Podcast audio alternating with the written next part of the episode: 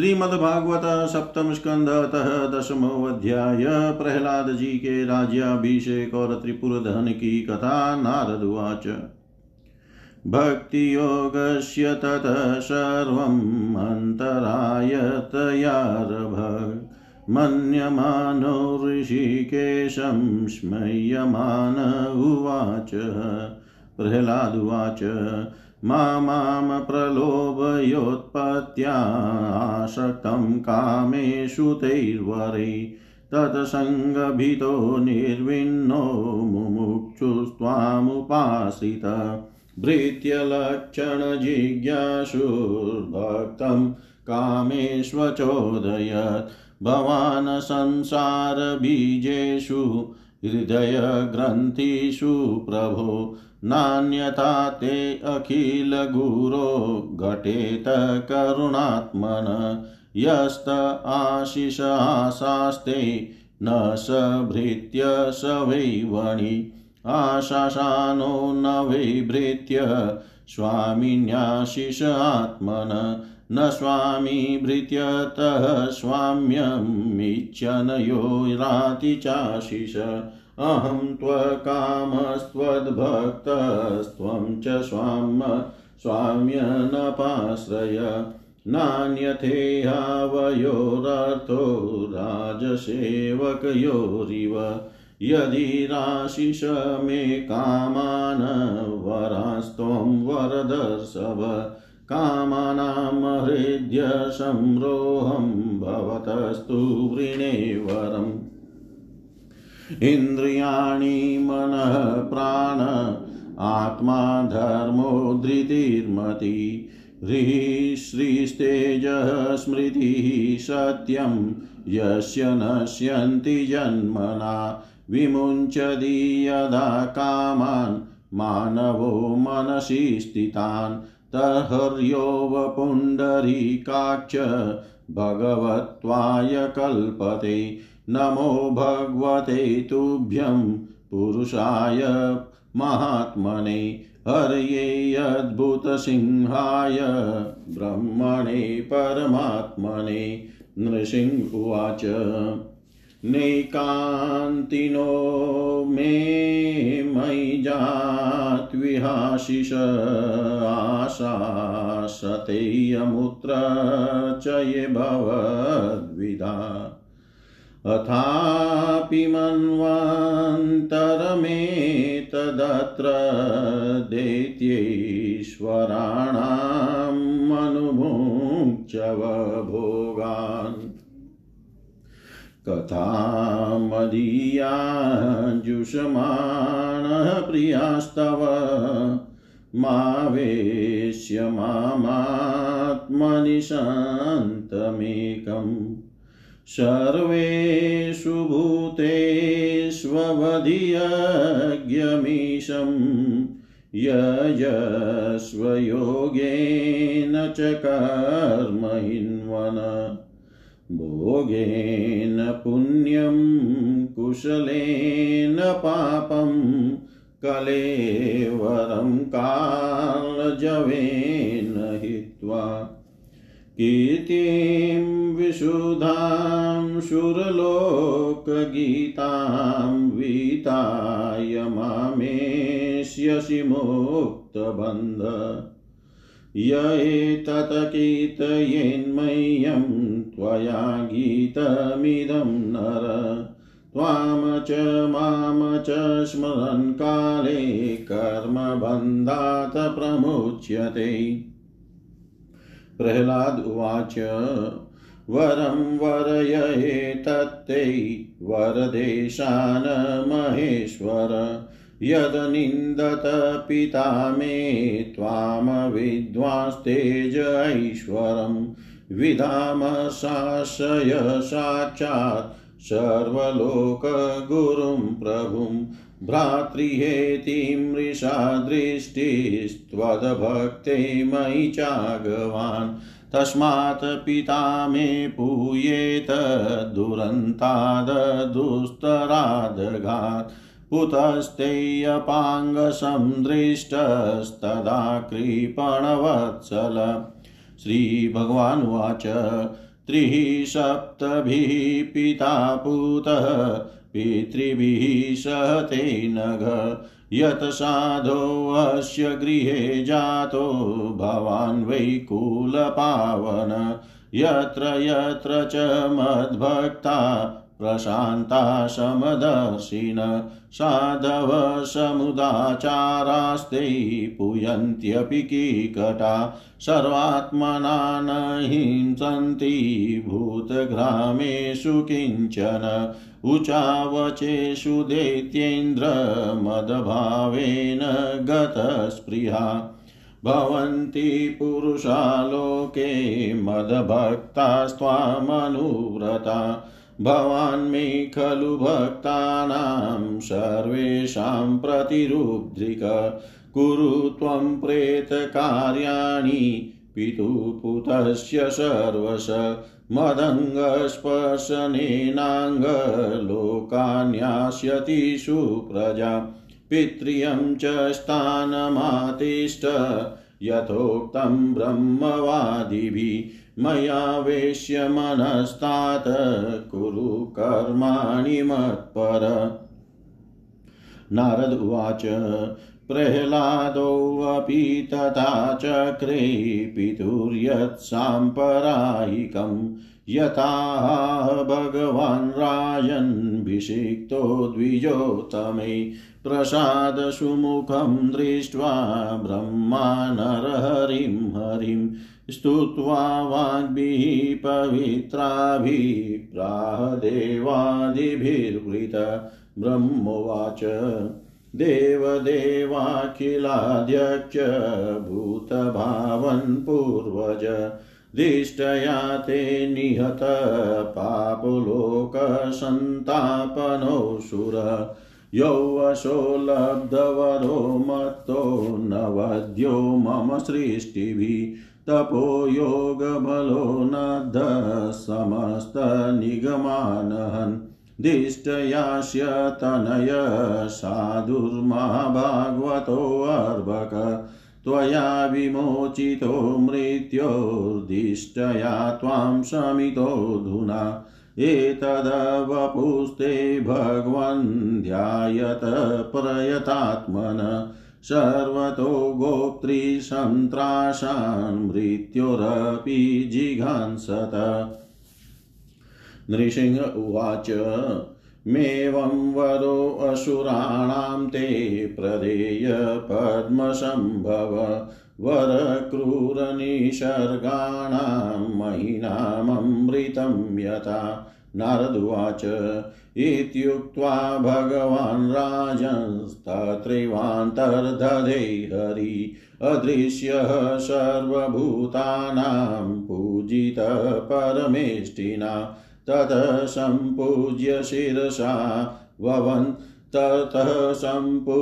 शिरसा ववन्दे परमेष्टिनं भवं प्रजापतिं देवान् प्रह्लादो भगवत कला ततः काव्यादिभिः सार्धं मुनिभिः कमलासन दैत्यानां दानवानां च प्रह्लादं करोत्पत्तिं प्रतिनन्द्य ततो देवा प्रयुज्य परमाशिष स्वधामानीययुराजन् ब्रह्माद्या प्रतिपूजिता एवं तौ पार्षदो विष्णो पुत्रत्वं प्रापितौ दिते हृदि स्थितेन हरिणा वैरभावेन तौ हतो पुनश्च विप्रशापेन राक्षसौ तौ बभूवतु कुम्भकर्णदशग्रीवौ हतौ तौ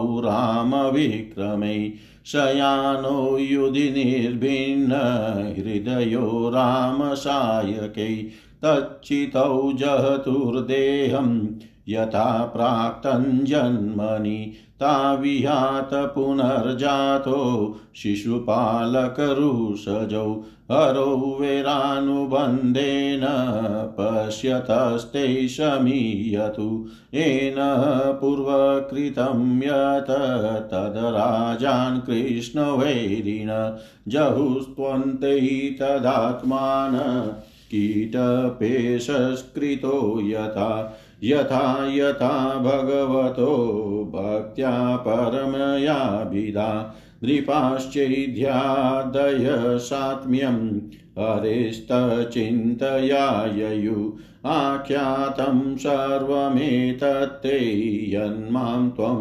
परिपृष्टवान् दमघोषसुतादीनां हरेस्सात्म्यमपि द्विषाम् एषा ब्रह्मण्यदेवस्य कृष्णस्य च महात्मनः अवतार कथा पुण्या वधो यत्रादिदेत्ययो प्रह्लादस्यानुचरितं महाभागवतस्य च भक्तिर्ज्ञानं विरक्तिश्च याथात्म्यं चास्य वै हरे सर्गस्थित्यप्ययेशस्य गुणकर्मानुवर्णनम् परावरे शामस्तानानां कालेन व्यत्ययो महान् धर्मो भागवतानां च भगवान्येन गम्यते आख्याने अस्मिन् समाम्नात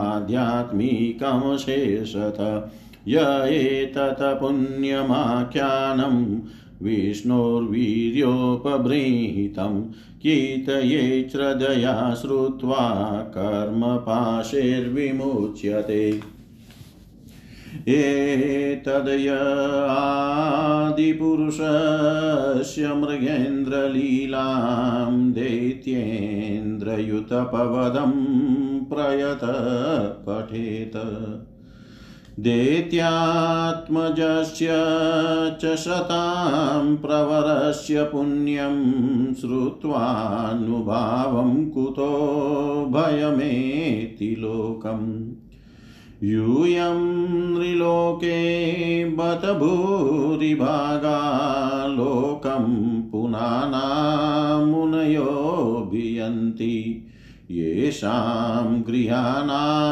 वसतीति साक्षात् गूढं परं ब्रह्म मनुष्यलिङ्गम् स वा अयं ब्रह्म महदवे मृग्य कैवल्य निर्वाण सुखानुभूति प्रिय सुहृद वह खलु मातुलेय आत्मा रहन्यो विधिकृत गुरुश्च नयस्य साक्षाद् भवपद्मजादिभिः रूपं धियावस्तुतयोपवर्णितम् मौनेन भक्त्योपशमेन पूजिता प्रसीदतामेष च सात्वतां पतिः य एष भगवान् राजन् व्यतनोद विहतं यश पुरा रुद्रस्य देवस्य मयेनानन्तमायिना राजोवाच कस्मिन् कर्मणि देवस्य मयोऽञ्जगदीशितु यथा चोपचिता कीर्ति कृष्णेनानेन कथ्यतां नारदवाच निर्जिता असुरा देवैर्युध्यनेनोपबृंहिते मायिना परमाचार्यं मयं शरणमाययु शनिर्माय पुरस्तिस्रो हेमिरोऽप्यायशीर्विभु दुर्लक्ष्यापाय संयोगा दुर्वितर्क्य परिच्छदा ताभिस्ते असुरसेनान्यो लोकास्त्रिंशेश्वरान् नृप स्मरन्तो नाशयाञ्चक्रु पूर्ववैरं लक्षिता ततस्तैश्वरा लोका उपासाध्येश्वरं विभो त्राहिणस्तावकान् देव विनिष्टा स्त्रीपुरालये अथानुगृह्यं भगवान् मां भैष्ठेति सुरान् विभु शरं धनुषि सन्धाय पुरेष्वस्त्रं व्यमुञ्चत ततो अग्निवर्णाहिषव उत्पेतु सूर्यमण्डलात् यथा मयूखसन्दोहा नादृश्यन्त पुरो यथा तैस्पृष्टा व्यशवः सर्वे निपेतु स्म पुरोकश तनानियमायोगी मयं कुपरशेयक्षिपत् सिधामृतरसस्पृष्टा वज्रसारा मौजसा उतस्तुर्मेघदलना वेद्युता इव वर्षय विलोक्य भग्नसङ्कल्पं विमनस्कं वृषध्वजं तदायं भगवान् विष्णुस्तो तत्रोपायमकल्पयत् वत्सासि तदा ब्रह्मा स्वयं विष्णुरयं हि गौ प्रविश्य त्रिपुरं काले रसकूपामृतं पपो ते असुरायापि पश्यन्तो नन्ये न्यसे धन्वी मोहिता तद विज्ञाय महायोगी रसपालानिदं जगो स्वयं विशोकशोकार्तान्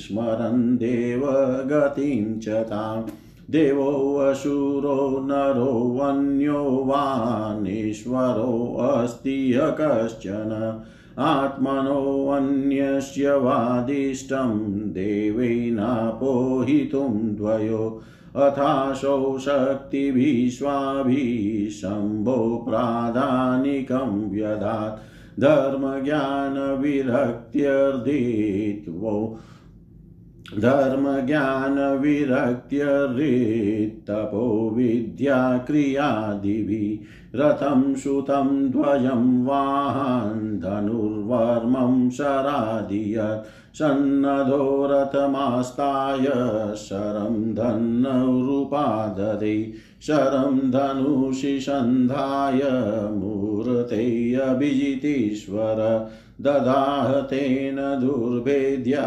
हरोऽत्रिपुरो नृप दिवि दुन्दुभयो नेधुर्विमानशतसङ्कुला देवसी पितृसिद्धेशा जयेति कुसुमोत्करे अवाकिरञ्जगरुहृष्टा नृतुश्चाप्सरो गणा एवं दग्ध्वा पुरस्तिस्रो भगवान् पुरहा नृप ब्रह्मादिभिः स्तूयमान स्वधाम प्रत्यपद्यत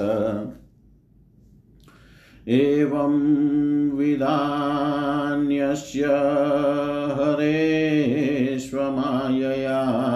विडम्बमानस्य नृलोकमात्मन वीर्याणि गीतानि ऋषिभिर्जगद्गुरोर्लोकान् पुनानान्यपरं वदामि किम् लोकान् पुनान्यान्यपरं वदामि किम् जय जय श्रीमद्भागवते महापुराणे पारमहंस्यां संहितायां सप्तम स्कन्धे युधिष्ठिर नारद संवादे त्रिपुर विजयो नाम दशमोऽध्याय सर्वं श्रीशां सदाशिवार्पणमस्तु। ओम विष्णवे नमः ओम विष्णवे नमः ओम विष्णवे नमः। दशमो अध्याय प्रहलाद जी के राज्याभिषेक और त्रिपुर धन की कथा। हिंदी भावार्थ नारद जी कहते हैं, प्रहलाद जी ने बालक होने पर भी यही समझा कि वरदान मांगना प्रेम भक्ति का विघ्न है, इसलिए कुछ मुस्कुराते हुए वे भगवान से बोले। प्रहलाद जी ने कहा, प्रभो मैं जन्म से ही विषय भोगों में आसक्त हूं, अब मुझे इन वरों के द्वारा आप लुभाइए नहीं। मैं इन भोगों के संग से डरकर उनके द्वारा होने वाली तीव्र वेदना का अनुभव कर उनसे छूटने की अभिलाषा से ही आपकी शरण में आया हूं। भगवान मुझ में भक्त के लक्षण है या नहीं, यह जानने के लिए आपने अपने भक्त को वरदान मांगने की ओर प्रेरित किया है। ये विषय भोग हृदय की गांठ को और भी मजबूत करने वाले तथा बार बार जन्म मृत्यु के चक्कर में डालने वाले हैं। जगत गुरो, परीक्षा के सिवा ऐसा कहने का और कोई कारण नहीं दिखता, क्योंकि आप परम दयालु हैं। अपने भक्तों को भोगों में फंसाने वाला वर कैसे दे सकते हैं?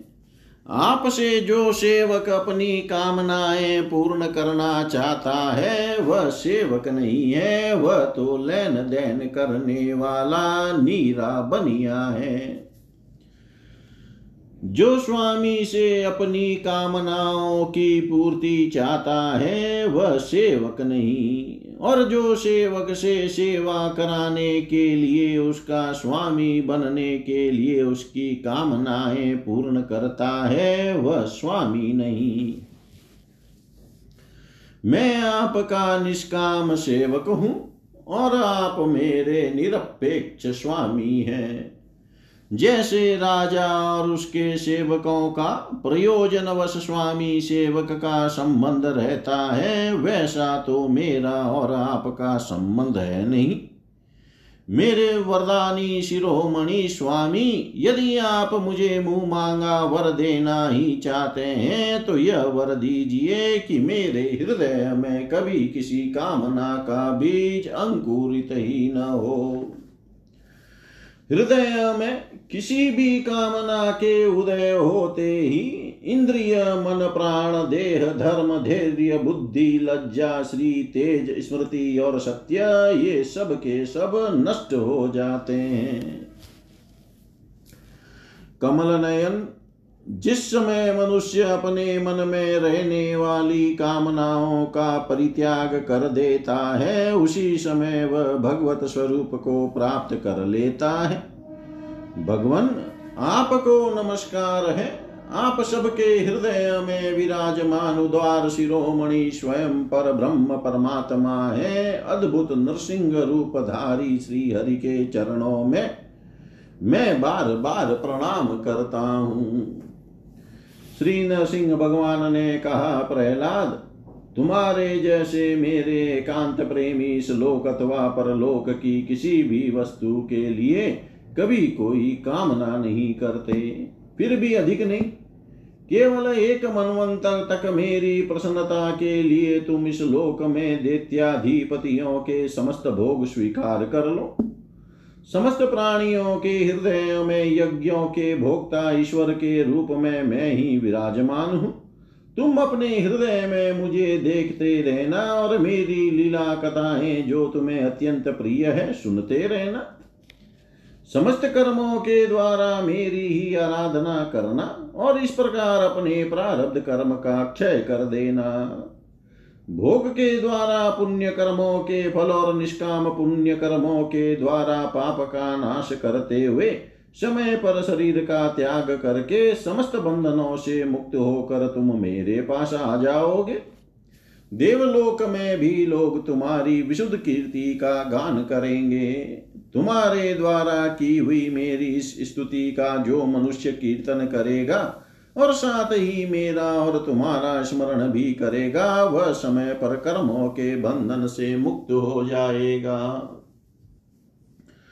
प्रहलाद जी ने कहा, महेश्वर, आप वर देने वालों के स्वामी हैं। आपसे मैं एक वर और मांगता हूं। मेरे पिता ने आपके ईश्वरीय तेज को और सर्वशक्तिमान चराचर गुरु स्वयं आपको न जानकर आपकी बड़ी निंदा की है। इस विष्णु ने मेरे भाई को मार डाला है। ऐसी मिथ्या दृष्टि रखने के कारण पिताजी क्रोध के वेग को सहन न करने में असमर्थ हो गए थे। इसी से उन्होंने आपका भक्त होने के कारण मुझसे भी द्रोह किया। दीन बंधो, यद्यपि आपकी दृष्टि पड़ते ही वे पवित्र हो चुके, फिर भी मैं आपसे प्रार्थना करता हूं कि उस जल्दी नाश न होने वाले दुस्तर दोष से मेरे पिता शुद्ध हो जाएं। श्री नरसिंह भगवान ने कहा, निष्पाप प्रहलाद, तुम्हारे पिता स्वयं पवित्र होकर तर गए, इसकी तो बात ही क्या है। यदि उनकी 21 पीढ़ियों के पितर होते तो उन सब के साथ भी वे तर जाते, क्योंकि तुम्हारे जैसा कुल को पवित्र करने वाला पुत्र उनको प्राप्त हुआ। मेरे शांत समदर्शी और सुख से सदाचार पालन करने वाले प्रेमी भक्तजन जहाँ जहाँ निवास करते हैं, वे स्थान चाहे कि कट ही क्यों न हो, पवित्र हो जाते हैं। दैत्यराज, मेरे भक्ति भाव से जिनकी कामनाएं नष्ट हो गई है, वे सर्वत्र आत्मभाव हो जाने के कारण छोटे बड़े किसी भी प्राणी को किसी भी प्रकार से कष्ट नहीं पहुंचाते। संसार में जो लोग तुम्हारे अनुयायी होंगे वे भी मेरे भक्त हो जाएंगे। बेटा, तुम मेरे सभी भक्तों के आदर्श हो। यद्यपि मेरे अंगों का स्पर्श होने से तुम्हारे पिता पूर्ण रूप से पवित्र हो गए हैं, तथापि तुम उनकी अंत्येष्टि क्रिया करो। तुम्हारे जैसी संतान के कारण उन्हें उत्तम लोकों की प्राप्ति होगी। वत्स, तुम अपने पिता के पद पर स्थित हो जाओ और वेदवादी मुनियों की आज्ञा के अनुसार मुझ में अपना मन लगा कर और मेरी शरण में रहकर मेरी सेवा के लिए ही अपने सारे कार्य करो। नारद जी कहते हैं, युधिष्ठिर, भगवान की आज्ञा के अनुसार प्रहलाद जी ने अपने पिता की अंत्येष्टि क्रिया की। इसके बाद श्रेष्ठ ब्राह्मणों ने उनका राज्याभिषेक किया। इसी समय देवता, ऋषि आदि के साथ ब्रह्मा जी ने नरसिंह भगवान को प्रसन्न वदन देख कर पवित्र वचनों के द्वारा उनकी स्तुति की और उनसे यह बात कही। ब्रह्मा जी ने कहा, देवताओं के आराध्य देव, आप सर्वांतर्यामी जीवों के जीवन दाता और मेरे भी पिता हैं। यह पापी दैत्य लोगों को बहुत ही सता रहा था। यह बड़े सौभाग्य की बात है कि आपने इसे मार डाला। मैंने इसे वर दे दिया था कि मेरी सृष्टि का कोई भी प्राणी तुम्हारा वध न कर सकेगा। इससे यह मतवाला हो गया था। तपस्या, योग और बल के कारण उच्छृंखल होकर उसने वेद विधियों का उच्छेद कर दिया था। यह भी बड़े सौभाग्य की बात है कि इसके पुत्र परम भागवत शुद्ध हृदय नन्हे से शिशु प्रहलाद को आपने मृत्यु के मुख से छुड़ा दिया, तथा यह भी बड़े आनंद और मंगल की बात है कि वह अब आपकी शरण में है। भगवन, आपके इस नरसिंह रूप का ध्यान जो कोई एकाग्र मन से करेगा उसे यह सब प्रकार के भयों से बचा लेगा। यहाँ तक कि मारने की इच्छा से आई हुई मृत्यु भी उसका कुछ न बिगाड़ सकेगी। श्री नरसिंह भगवान बोले, ब्रह्मा जी, आप दैत्यों को ऐसा वर न दिया करें जो स्वभाव से ही क्रूर है। उनको दिया हुआ वर तो वैसा ही है जैसा सांपों को दूध पिलाना। नारद जी कहते हैं, युधिष्ठिर, नरसिंह भगवान इतना कहकर और ब्रह्मा जी के द्वारा की हुई पूजा को स्वीकार करके वहीं अंतर्धान समस्त प्राणियों के लिए अदृश्य हो गए।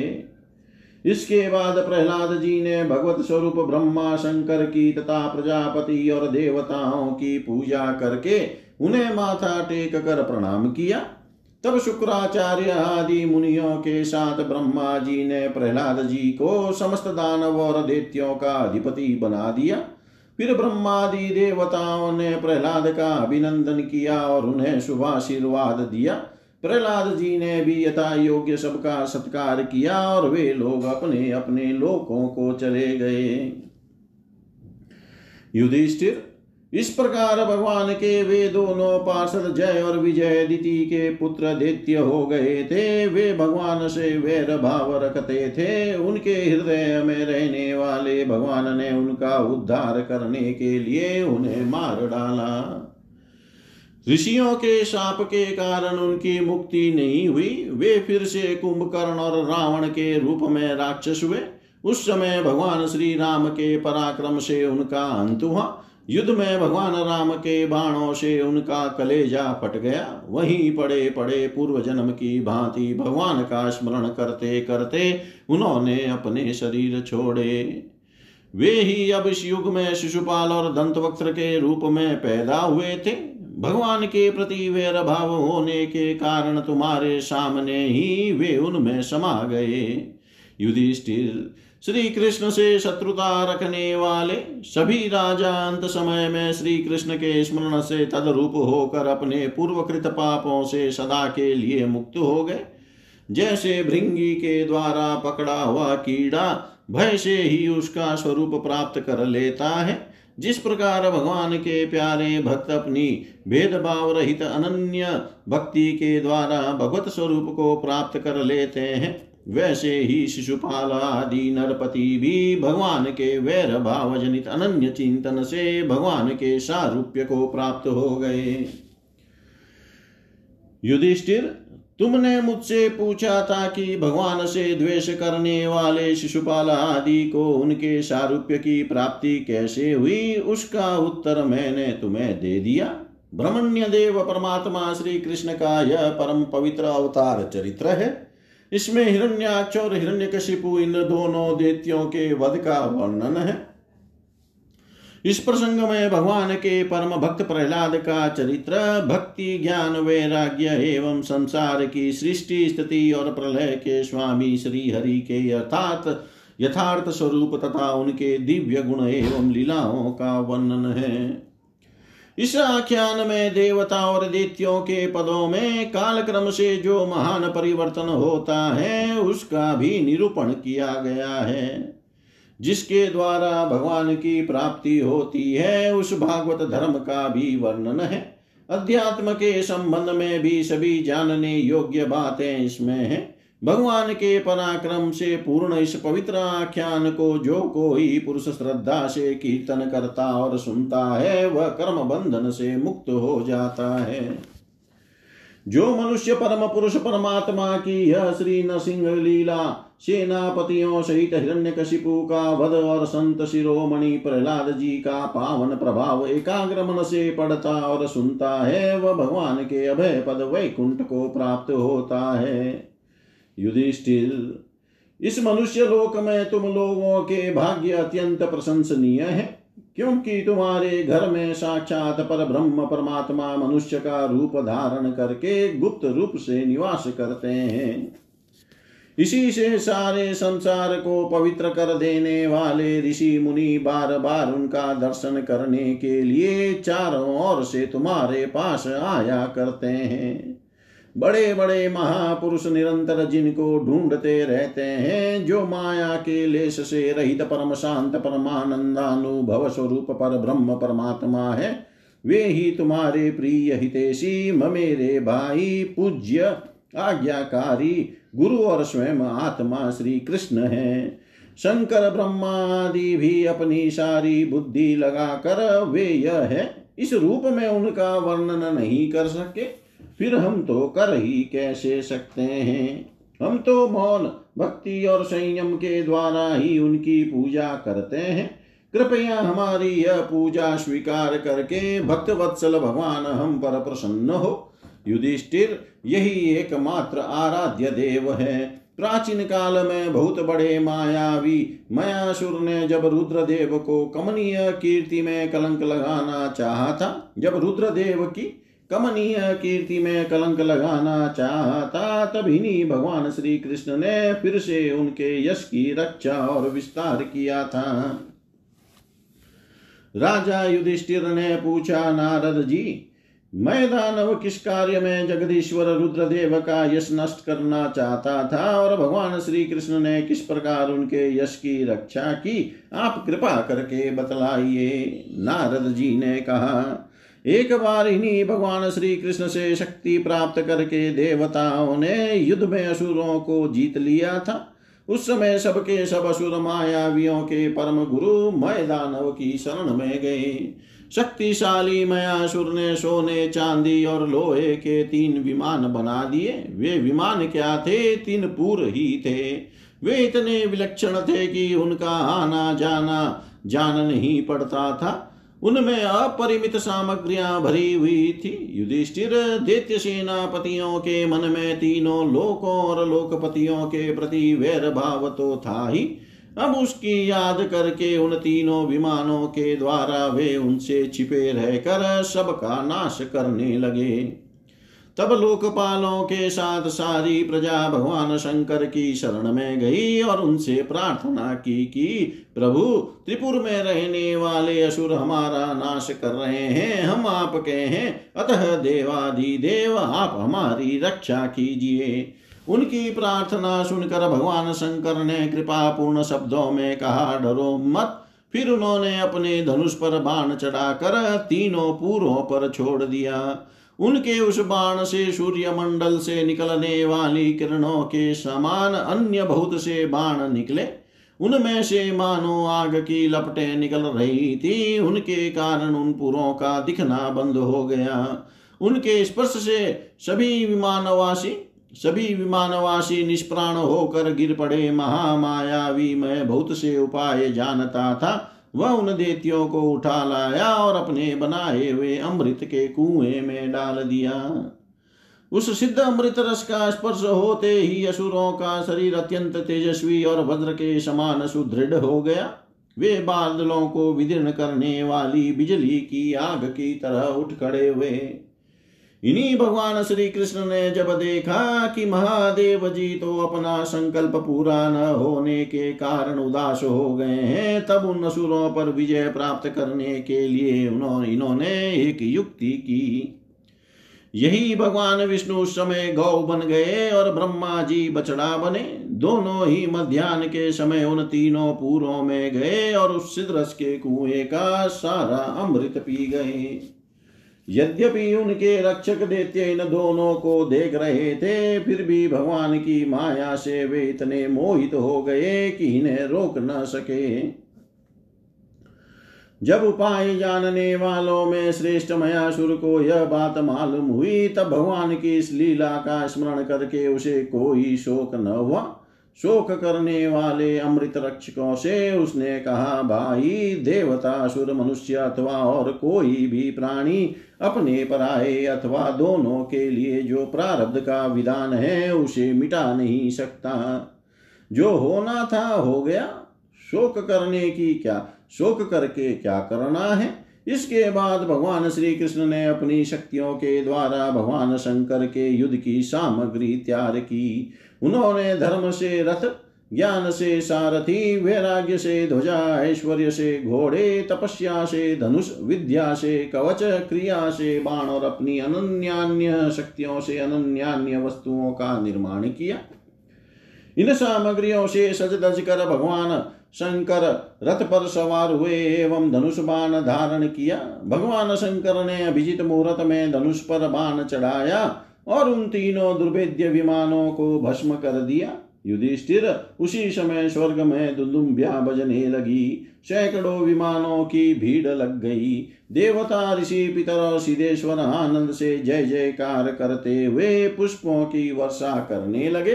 अप्सराएं नाचने और गाने लगी। युधिष्ठिर, इस प्रकार उन तीनों पूरों को जलाकर भगवान शंकर ने पुरारी की पदवी प्राप्त की और ब्रह्मादिकों की स्तुति सुनते हुए अपने धाम को चले गए।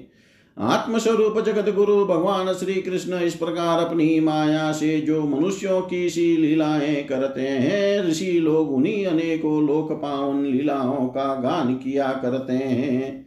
बताओ, अब मैं तुम्हें और क्या सुनाऊं। जय जय श्रीमद्भागवते महापुराणे पारमहंस्याम संहितायां सप्तम स्कन्धे युधिष्ठिर नारद संवादे त्रिपुर विजयो नाम दशमो अध्याय। सर्वं श्रीशां सदाशिवार्पणमस्तु। ओम विष्णवे नमः। ओम विष्णवे नमः। ओम विष्णवे नमः।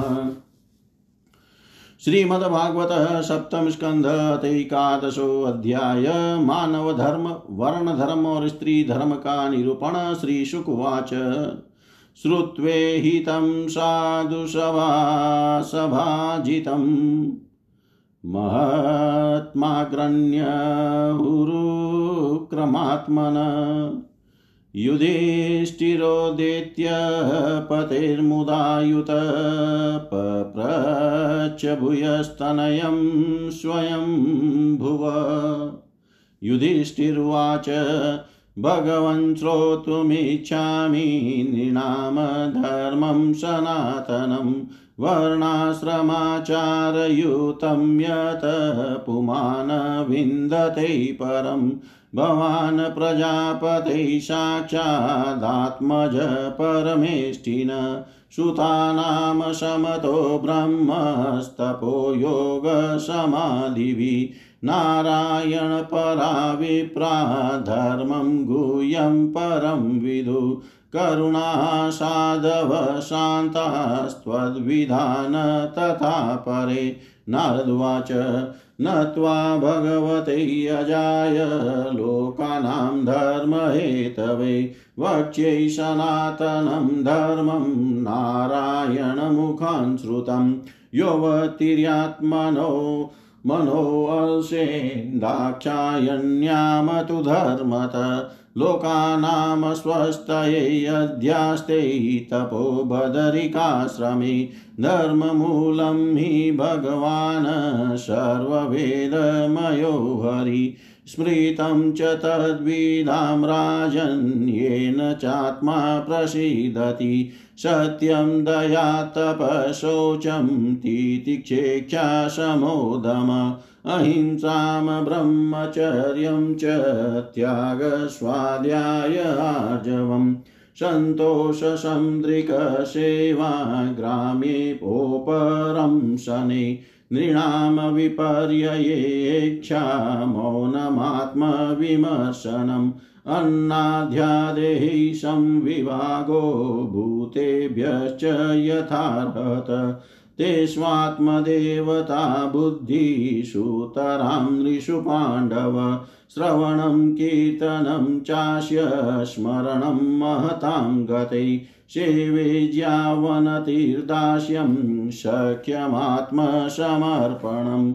नृणामयं परो धर्म सर्वेषां समुदाहृत। त्रिंशलक्षण वानराजन् सर्वात्मा येन तुष्यति।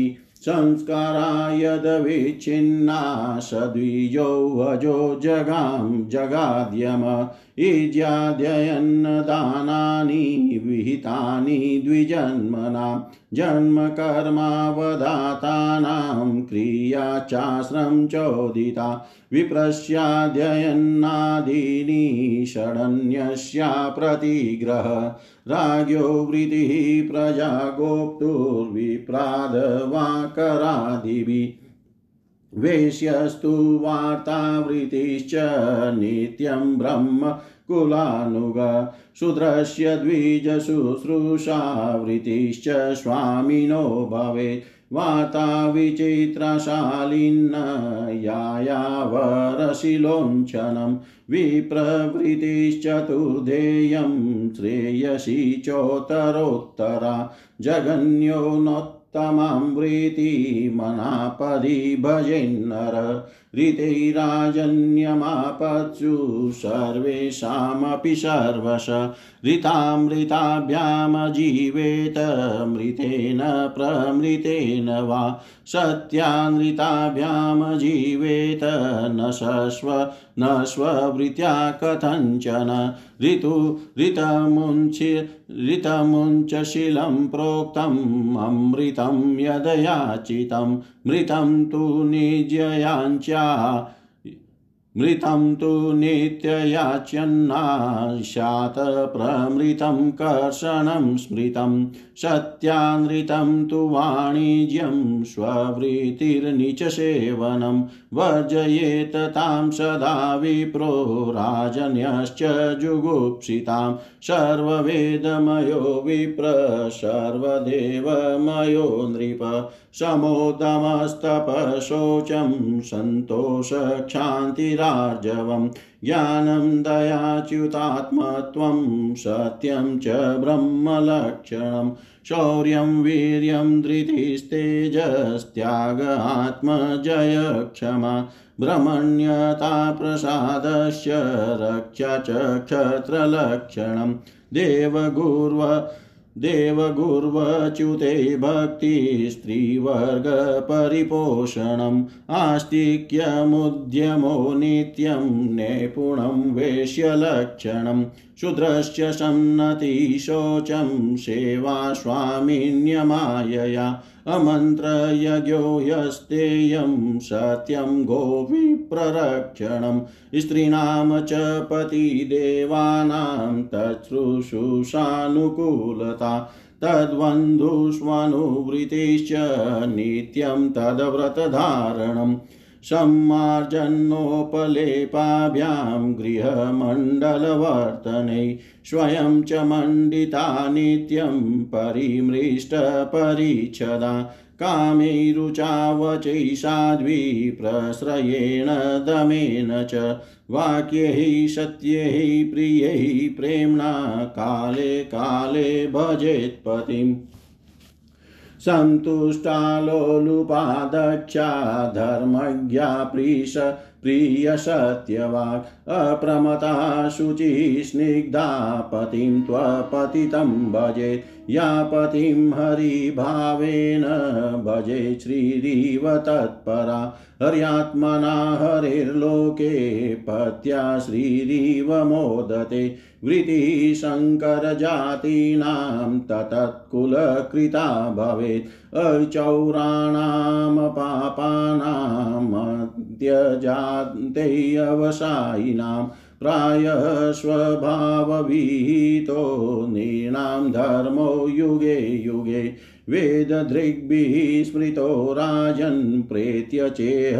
च संकृत वृत्त्या स्वभावकृतया वर्तमानस्वकर्मकृत हित्वा स्वभावजं कर्म सन्ने निर्गुणतामियात् उप्यमानं मुहुक्षेत्रं स्वयं निवीर्यतामियात् न कल्पते पुनः श्रुत्यै उक्तं बीजं च नश्यति एवं कामाशयं चेतं कामानामतिसेवया विरज्येत यथा राजन्नाग्निवत् कामबिन्दुभिः यस्य यल्लक्षणं प्रोक्तं पुंसो वर्णाभिव्यञ्जकम् यदन्यत्रापि दृश्येत तत तेने विनिर्दिशेत् यदन्यत्रापि दृश्येत तत तेनेव विनिर्दिशेत्।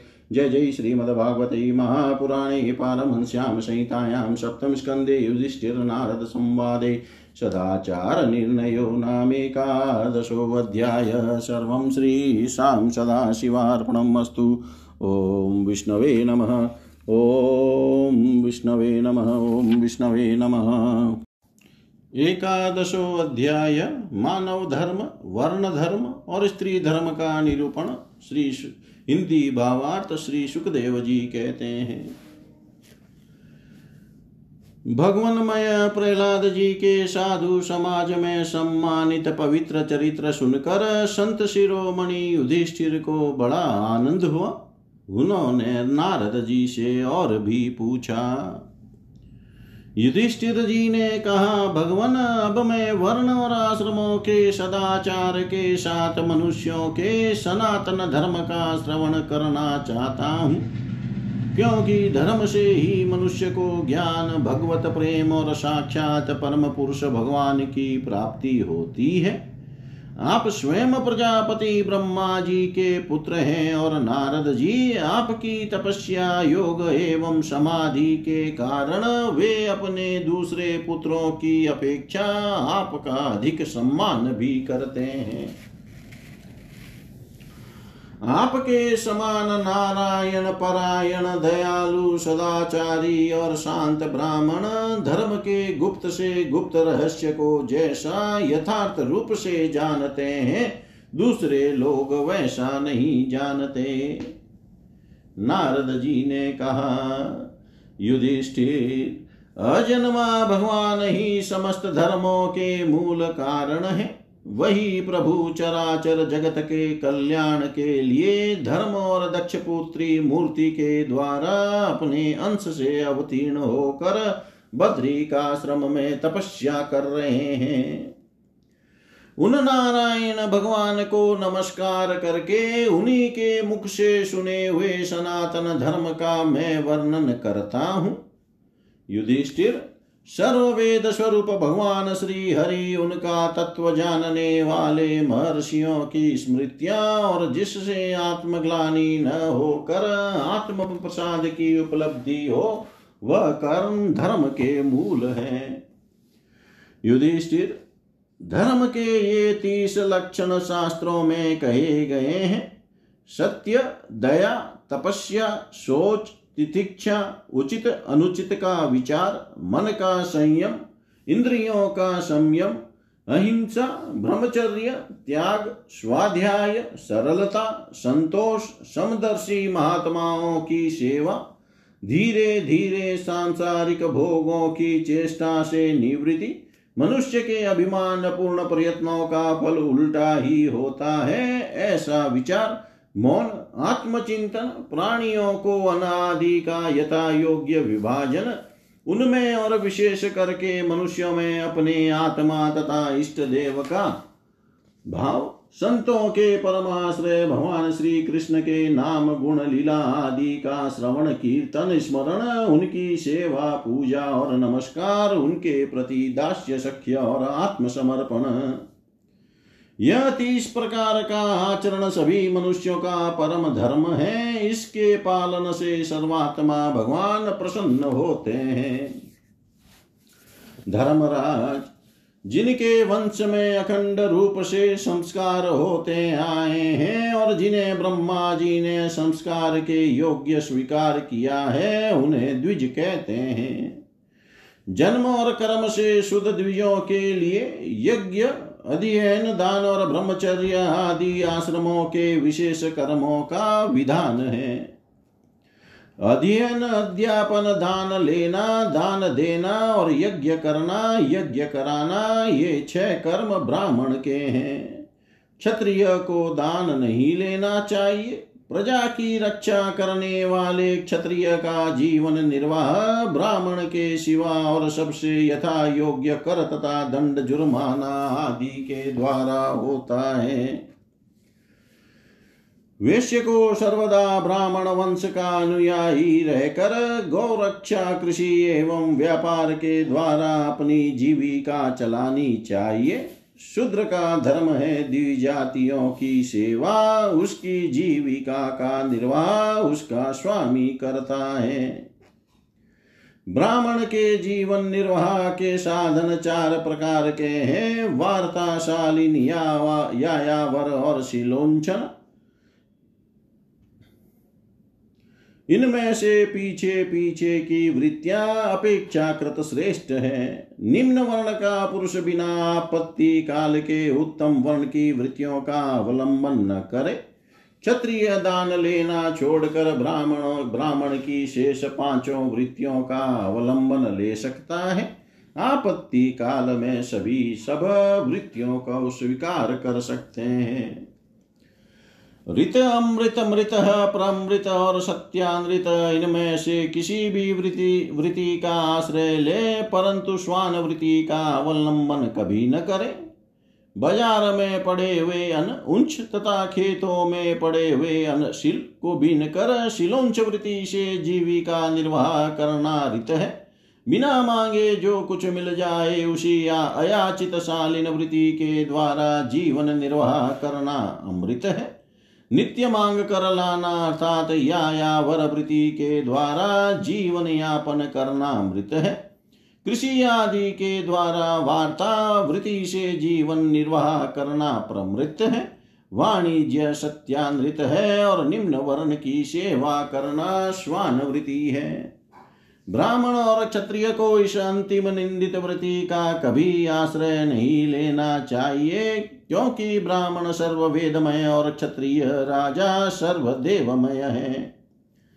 सम, दम, तप, शोच, संतोष, क्षमा, सरलता, ज्ञान, दया, भगवत परायणता और सत्य ये ब्राह्मण के लक्षण हैं। युद्ध में उत्साह, वीरता, धीरता, तेजस्विता, त्याग, मनोजय, क्षमा, ब्राह्मणों के प्रति भक्ति, अनुग्रह और प्रजा की रक्षा करना ये क्षत्रिय के लक्षण हैं। देवता, गुरु और भगवान के प्रति भक्ति, अर्थ, धर्म और काम, इन तीनों पुरुषार्थों की रक्षा करना, आस्तिकता, उद्योगशीलता और व्यावहारिक निपुणता ये वैश्य के लक्षण हैं। उच्च वर्णों के सामने विनम्र रहना, पवित्रता, स्वामी की निष्कपट सेवा, वैदिक मंत्रों से रहित यज्ञ, चोरी न करना, सत्य तथा गौ ब्राह्मणों की रक्षा करना ये शूद्र के लक्षण हैं।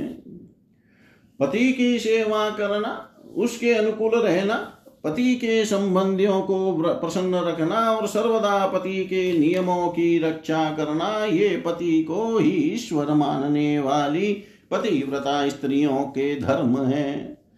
साध्वी स्त्री को चाहिए कि झाड़ने, बुआरने, लिपने तथा चौक पूरने आदि से घर को और मनोहर वस्त्राभूषणों से अपने शरीर को अलंकृत रखे, सामग्रियों को साफ सुथरी रखे, अपने पति देव की छोटी बड़ी इच्छाओं को समय के अनुसार पूर्ण करे। विनय, इंद्रिय संयम, सत्य एवं प्रिय वचनों से प्रेम पूर्वक पति देव की सेवा करे। जो कुछ मिल जाए उसी में संतुष्ट रहे, किसी भी वस्तु के लिए ललचावे नहीं, सभी कार्यों में चतुर एवं धर्मज्ञ हो, सत्य और प्रिय बोले, अपने कर्तव्य में सावधान रहे, पवित्रता और प्रेम से परिपूर्ण रहकर यदि पति पतित न हो तो उसका सहवास करे। जो लक्ष्मी जी के समान पति परायणा होकर अपने पति की उसे साक्षात भगवान का स्वरूप समझकर सेवा करती है, उसके पति देव वैकुंठ लोक में भगवत सारूप्य को प्राप्त होते हैं और वह लक्ष्मी जी के समान उनके साथ आनंदित होती है।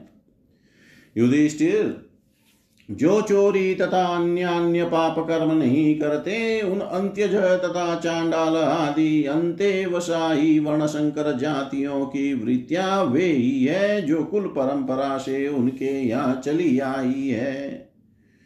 वेददर्शी ऋषि मुनियों ने युग युग में प्रायः मनुष्यों के स्वभाव के अनुसार धर्म की व्यवस्था की है। वही धर्म उनके लिए इस लोक और परलोक में कल्याणकारी है। जो स्वाभाविक वृत्ति का आश्रय लेकर अपने स्वधर्म का पालन करता है वह धीरे धीरे उन स्वाभाविक कर्मों से भी ऊपर उठ जाता है और गुणातीत हो जाता है।